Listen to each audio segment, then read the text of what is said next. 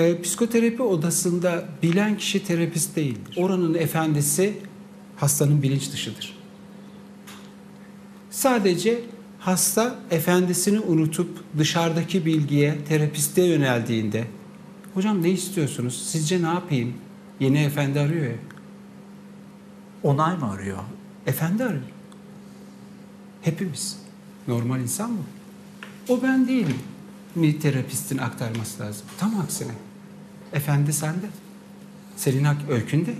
Kendi bilinç dışına döneceksin. Yani Batılıların yazdığı ya da Arapların yazdığı tarihle kendi tarihini anlayamazsın. Kendi tarihine bakacaksın. Hakikat orada. Yani başkası ne diyecek sana? Başkası seni kandırır. Terapist kılığında kandırır, rahip kılığında kandırır, kandırır da kandırır yani. Kendisine ait olanı oradan uzak tuttuğu sürece bilgi olabilir bu, öğüt olabilir, akıl vermek olabilir, acayip bilgiler olabilir, tecrübe olabilir. Bana ait olanı oradan uzak tutarsam sana ait olan ikimizin arasında kalır, üstünde çalışabiliriz.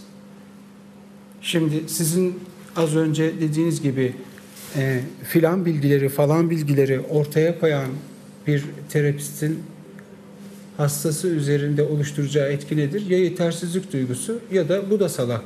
E, bu hastaya ait değil ki. Terapistin psikopatolojisi. Gel beni sevelim diyor. Orada neyi çalışacağız biz? Çalışamayız. Dolayısıyla bilginin yeri yoktur psikoterapide. Bir tür yol göstericilik mi? kendi gerçeğine, kendi hikayesine gitmesi için e, gölge etmemek. Hem orada olacaksınız hem gölge etmeyeceksiniz. Göre.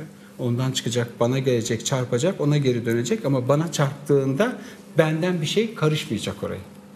İdeolojim, dünya görüşüm, hayata bakışım falan filan karışmayacak. Bunlar bende kalacak ki çarpıp dönenin kendisine ait olanı. Ondan geleni ona ne kadar saf geri iletirseniz psikoterapi işte olduğu kadar, olabildiği kadar başarılı olmuş olur.